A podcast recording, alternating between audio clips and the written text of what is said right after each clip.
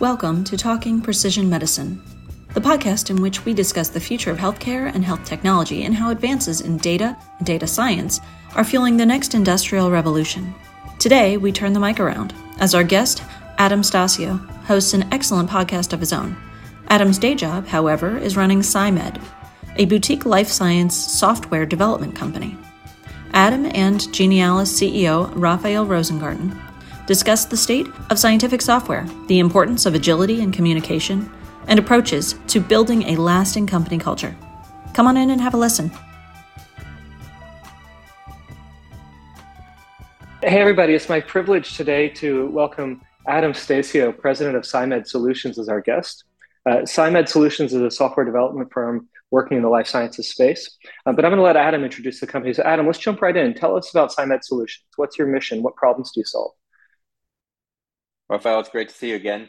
Let me start uh, big picture because um, I, I, know we are a software firm, but my mission really is just to have a great place to work and to do a great job for our clients. I want happy employees and happy clients, a good work environment. And so, at uh, one level, um, it doesn't matter to me what our clients need or what our my employees need. My job is to figure out how to get them done. So if somebody wants a fence, then I'm going to figure out how to get them a fence. But you know, realistically, we're helping people solve technical problems primarily through software development and data analysis. And we have a group of people who is interested in working on problems that are beneficial, help make the world a better place. You know, that's subjective, of course, but um, we tend to be working on projects in in medicine, biotech, biomedical research. So to be more concrete, our projects are things like software development to help data management, data analysis in areas like vaccine development, virology, immunology, 3D surgical implantation, uh, molecular diagnostics for cancer care, uh, mental health care treatment, microbiology, crop genetics. I can go on and on, but uh, that's sort of the world in which we're we're typically working. That's quite a broad, you know, a broad swath of problem spaces. Um, who then are your clients? Are these drug developers and and I guess um, ag business firms, uh, academic groups, all the above? Yeah, I would say the majority of the groups we're working with are universities, university hospital systems, university uh, research teams. We also have a, a big clientele that is sort of a private biotech. So, some of pharmaceutical or other types of um, uh, groups like that doing drug development or bio, biotech research. So, yeah, it is. It's a pretty uh, broad. It's, it's somewhat broad. Um, but in terms of being a team that's hired for services, you know, they could also hire us to write software for financial systems or eh, you know any industry. What we tend to have are a group of people who are I like to consider them relatively smart, quick at getting into a meeting and understanding complex topics. So that allows us to talk to somebody who, uh, you know, they have 30 years of experience studying HIV or, or influenza or something, and we need to start understanding what they need pretty quickly. And if the only people who, who will go in that room are somebody else who has 30 years of uh, experience studying the same virus, then what they won't have is the background in software development and data analysis. So that's where I think we can bridge the gap. Yeah, this has been a recurring theme as long as we've been doing the podcast, and I'm sure for many years before that. It's how do you build kind of a common language to bridge the, the tech side and the, the life science side? And I'm interested to, to hear how you guys approach it. It sounds as if your employees are mostly indexed towards the technologists, the software developers and engineers. But how do you think about building a team where you have the translators as well?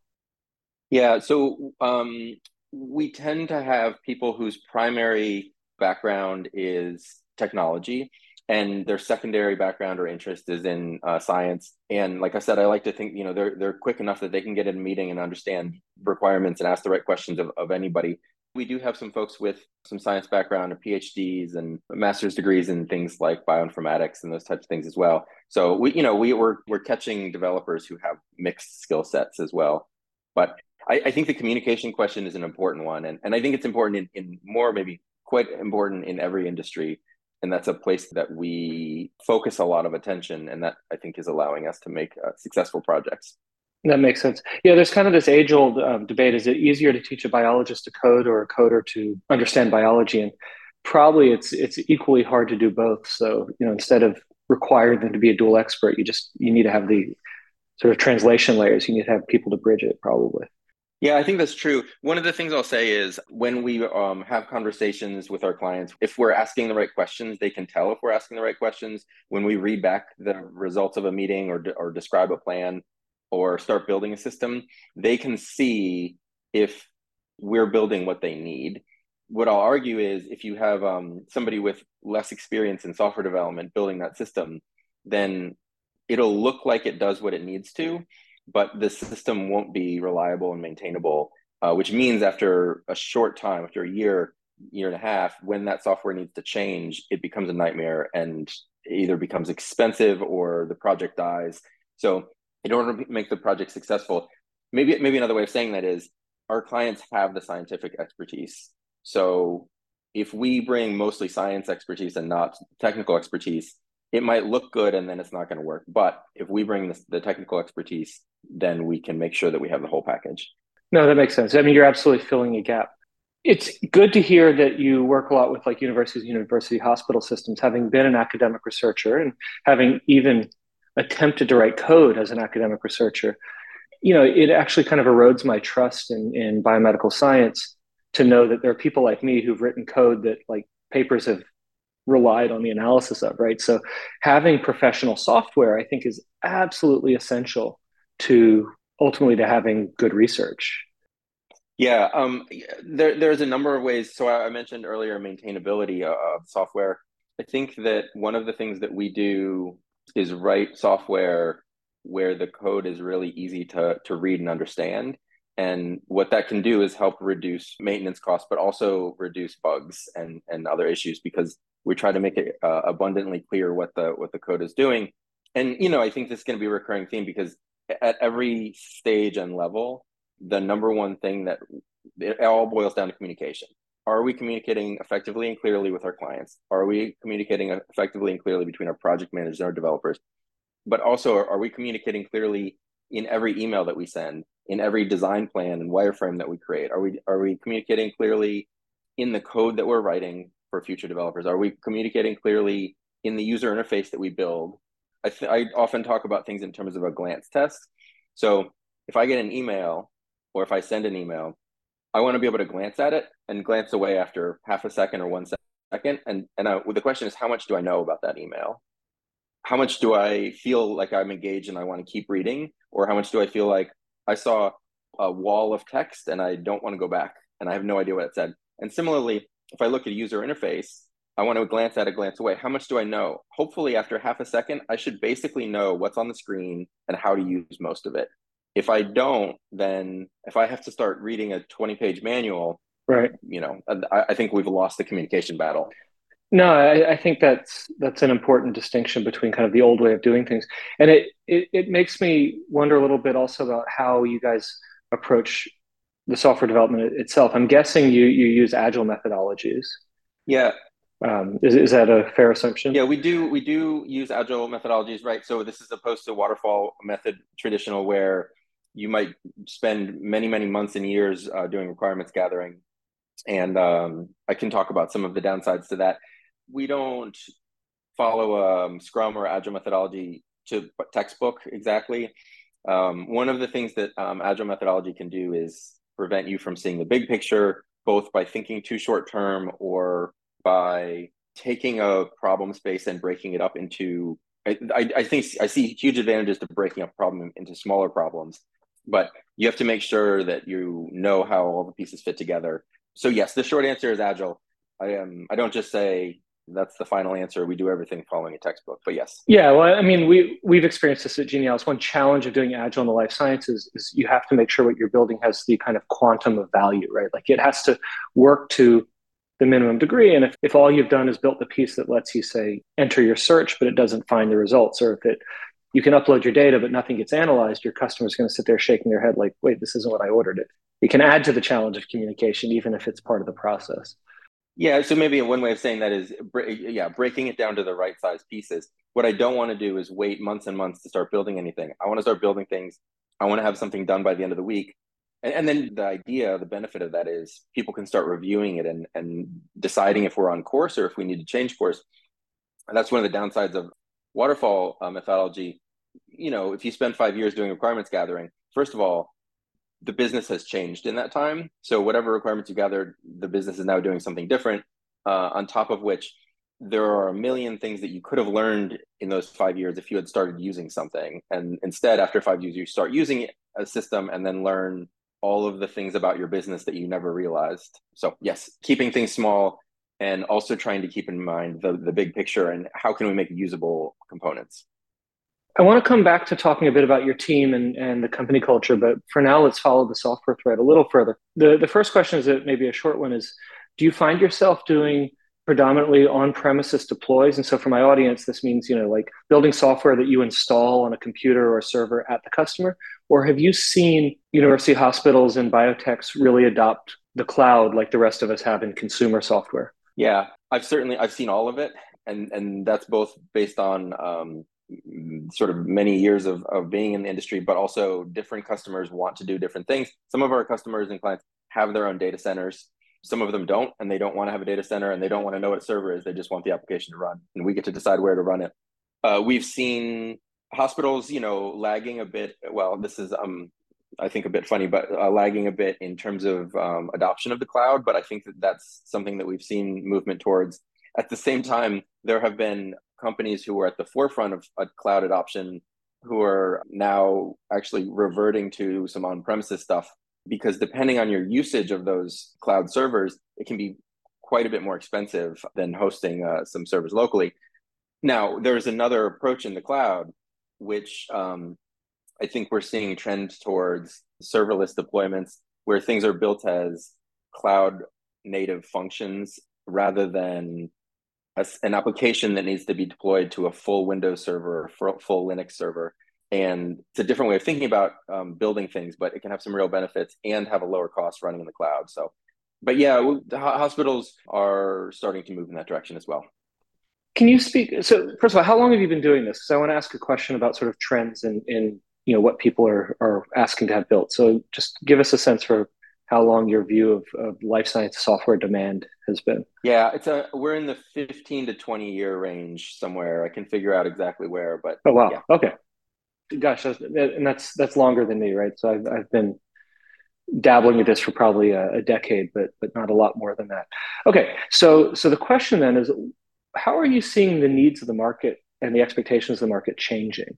Because I would imagine that this is a, maybe a lagging indicator of the coolest new lab technologies, but maybe a leading indicator of the next challenges in, say, data science, right? First, you need software to analyze your own data, but then you're going to have enough data to do something big with. So, which ways have the winds been blowing and what's exciting to you? Yeah. Well, you said trends and expectations. Let me start with expectations, and I, I, can also talk about trends there, and they're related certainly. One is, of course, machine learning and artificial intelligence, and this is one where it's certainly a trend, but I think the expectations are, you know, even greatly outweighing the the trend. So the expectations for what machine learning should be able to do have grown exponentially in the past five years. In terms of trends, um, machine learning, artificial intelligence are way up there. Another one is the volume of data has been growing, you know, also exponentially which presents some new opportunities, right? It, there's new data analysis opportunities and new ways of looking at problems and solving problems that didn't exist when this data wasn't available. And certainly presents new challenges with um, how you know where do you store it and how do you analyze it in a timely manner and what do we do with the results and how do we understand the results? So yeah the the amount of data that people are capable of producing is um, a big trend. And then uh, all the machine learning stuff is, uh, is the other those seem like the big mm-hmm. the two big ones at the moment. And and are you seeing this sort of clamor for ai ml it's kind of irrespective of the sector. So you mentioned things like virology, immunology, cancer, but also crop. Is everybody looking for this now? Yeah, I think everyone is thinking about how can we use this? How should we use this? There, I think there are some people who are 100% gung ho. I, I, certainly know that machine learning is going to be and, and already is um, having huge benefits. Uh, I, I, I sometimes worry about folks who come along and think that it's a silver bullet and it's going to solve everything immediately and um, making sure that everybody's expectations are realistic about you know what data are we using to train models what are these models capable of what, what does the output mean what are the risks of uh, of using it so i see huge benefits I, I, worry a little bit sometimes that there might be people who don't understand all the all the risks in addition to the benefits That makes sense. I mean, it, it is, after all, a powerful set of tools, but that is what it is, right? It's a set of tools. So, do you? I, I'm guessing the answer is both, but but do you see customers more often asking you guys to like, can you organize our data in some software so we can do machine learning, or can you give us software so we can click some buttons to do machine learning, or are they asking you to run to actually train algorithms for them and to do the analyses? Yeah, I mean, a little bit of all those, but I, I, think most of the time when they're coming to us, they are wanting us to do the machine learning uh, piece as well. So actually training models and, and that mm-hmm. sort of thing. So have you had to staff deliberately in that direction, sort of bolster your data science teams, or or did you have people who could already swing in that direction? So far, we've had people who have been able to manage all of the types of machine learning projects that we've needed to and you know some of that is they were already interested in it or mm-hmm. um, they wanted to do some training and, and take some courses and, and that type of thing ahead of time so that has not been an issue and uh, so far things have been been looking good no it's excellent to hear. It's one of those things you know there there are kind of any number of layers of sort of analytics in, in the life sciences and machine learning absolutely is a specialty. I think a lot of times people assume that you know if you can write code you can just deploy a machine learning model off, out of a whether whether it's scikit-learn or, or something else and it helps to know what it's doing. Yes yes for sure. I mean uh, and it's so easy to get um, incorrect results if you don't know what it's doing and to think that they're good results um, you know one of the other tricks with machine learning is you know this is a discipline of data science. So with software development uh, with sort of traditional software development we can just build things hand it over to the client and it's done. With um, data science we in machine learning we need to understand their data and what it means. So again if, if we're handing something off and they're writing the the training then they can do that. But um, otherwise we need to dig a little bit deeper and really understand they're going to hand us a huge pile of data and we have to know what does this mean? And you know what are the what are the possible uh, considerations for when we're training? Yeah. And of course you've probably experienced this. Often when a client hands you a huge pile of data you know those data may not have been collected in a way that you would have wanted it to be for this problem right? Yep for sure. Right, you, right. you had mentioned like cancer diagnostics right? And and it may not be clear it may not be clear they may not understand the limitations that that some of their data was uh, right. collected inconsistently or you know their processes changed over the past five years or or that can be tricky because they don't know it's a problem. We don't if we we know that that type of thing can be a problem, but if we don't know which bits of data have that issue, um, yeah, that's that can be a little tricky. Yeah, it's it's one of those like where they hand you a haystack and ask you to find the needle instead of you know we much prefer to like plan the whole process and like all right, let's talk about how we're going to bale this hay to begin with. You know. Yes, yes, yes, for sure.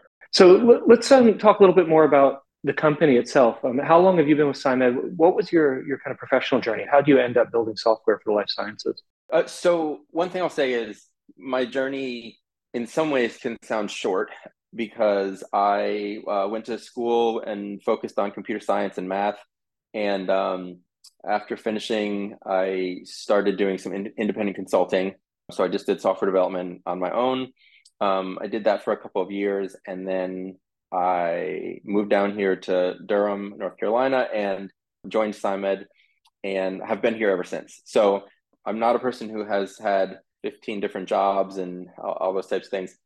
That said, at the beginning, I mentioned are the types of projects we work on. So the experience that I've had while I've been here at SciMed has been tremendous, both uh, working on a variety of projects and in a variety of roles. So at the moment, I'm the president, um, and to some degree, it's a small company. So that means my job is everything that we do here you know, sometimes I'm the lawyer and sometimes I'm the project manager and sometimes I'm the developer. I'm the uh, people manager and the client uh, satisfaction. So I'm doing all of those things.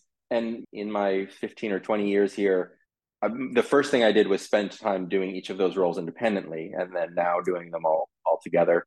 So that's that's sort of my um, primary role. But it, realistically, my job I feel like is usually problem solving.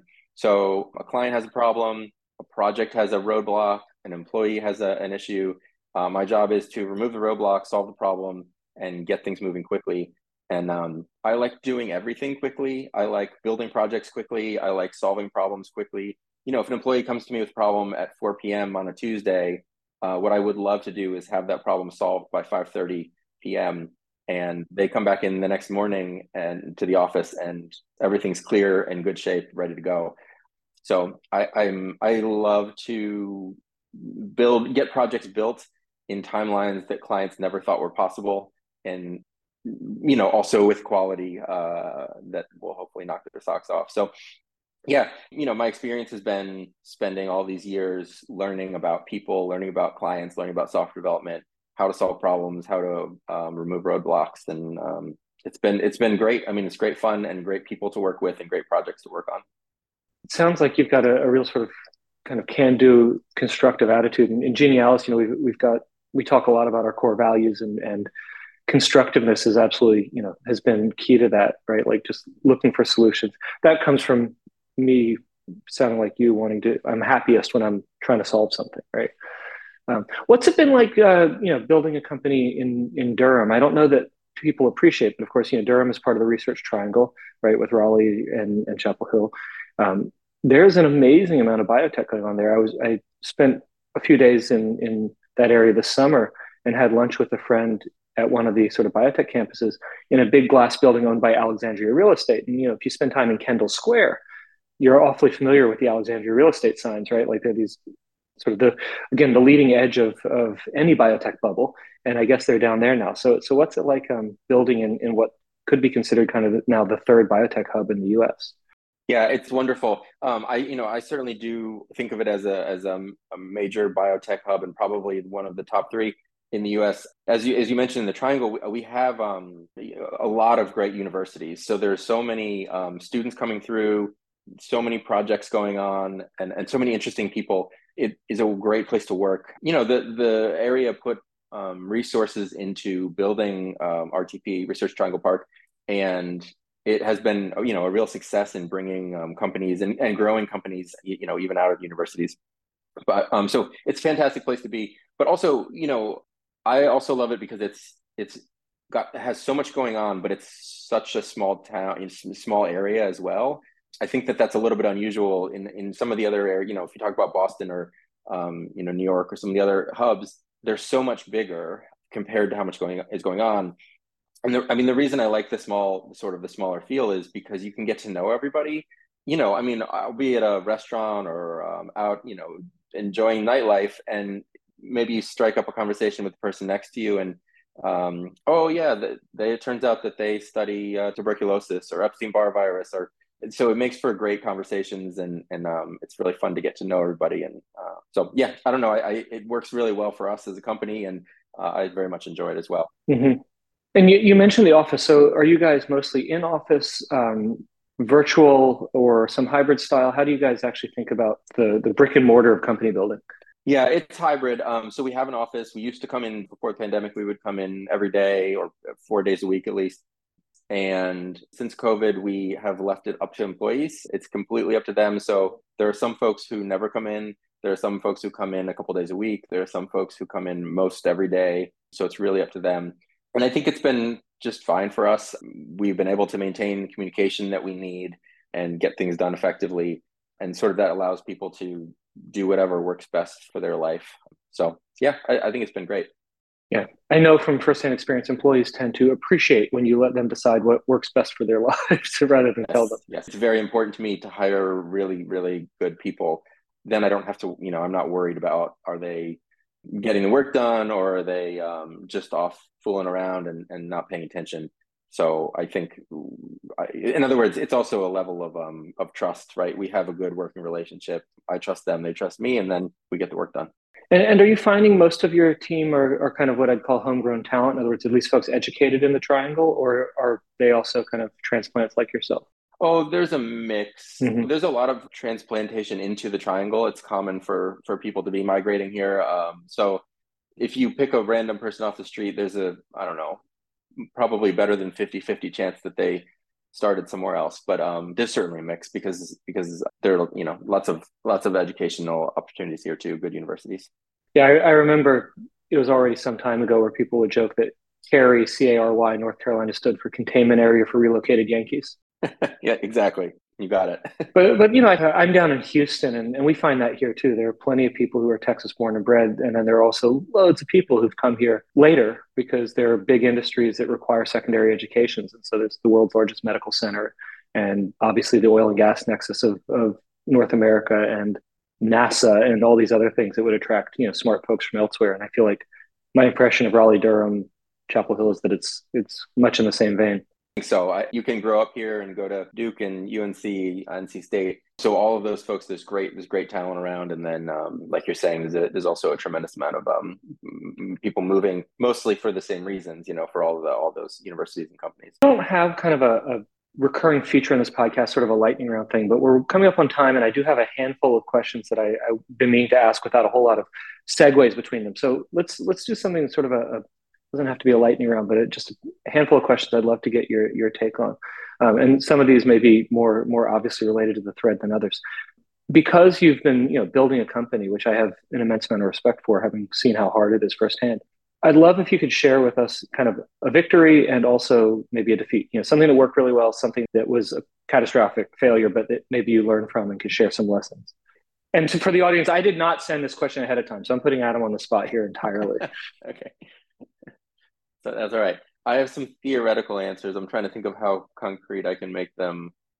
So I, I don't think i am going to name names of um, uh, things, but generally a defeat or the, the projects that has caused the most problems are, are projects where there's there's no one paying attention to sort of unbridled complexity being added and sometimes that means that we need to not just do whatever our client asks but talk a little bit about what they're asking for why and sort of the value trade-off of what that complexity is going to mean in the short term but also over time. So um, when when systems get more and more and more and more complex you can have issues with sort of the maintainability and what can happen is development speed can slow down to a crawl and it, the costs balloon and the and the speed slows down so that's not to say that we don't or shouldn't do complex things. We should do them but we should do them thoughtfully and make sure that we're not sort of over tailoring solutions to specific requests.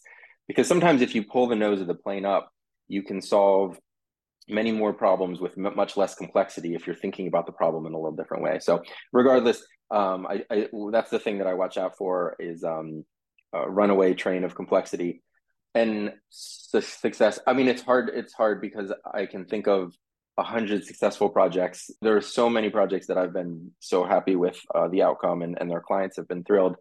Um, see if I can come up with a what's a good example. Yeah, um, I don't often get to see the direct impact on patients. We're usually a few, you know, a few steps away from that.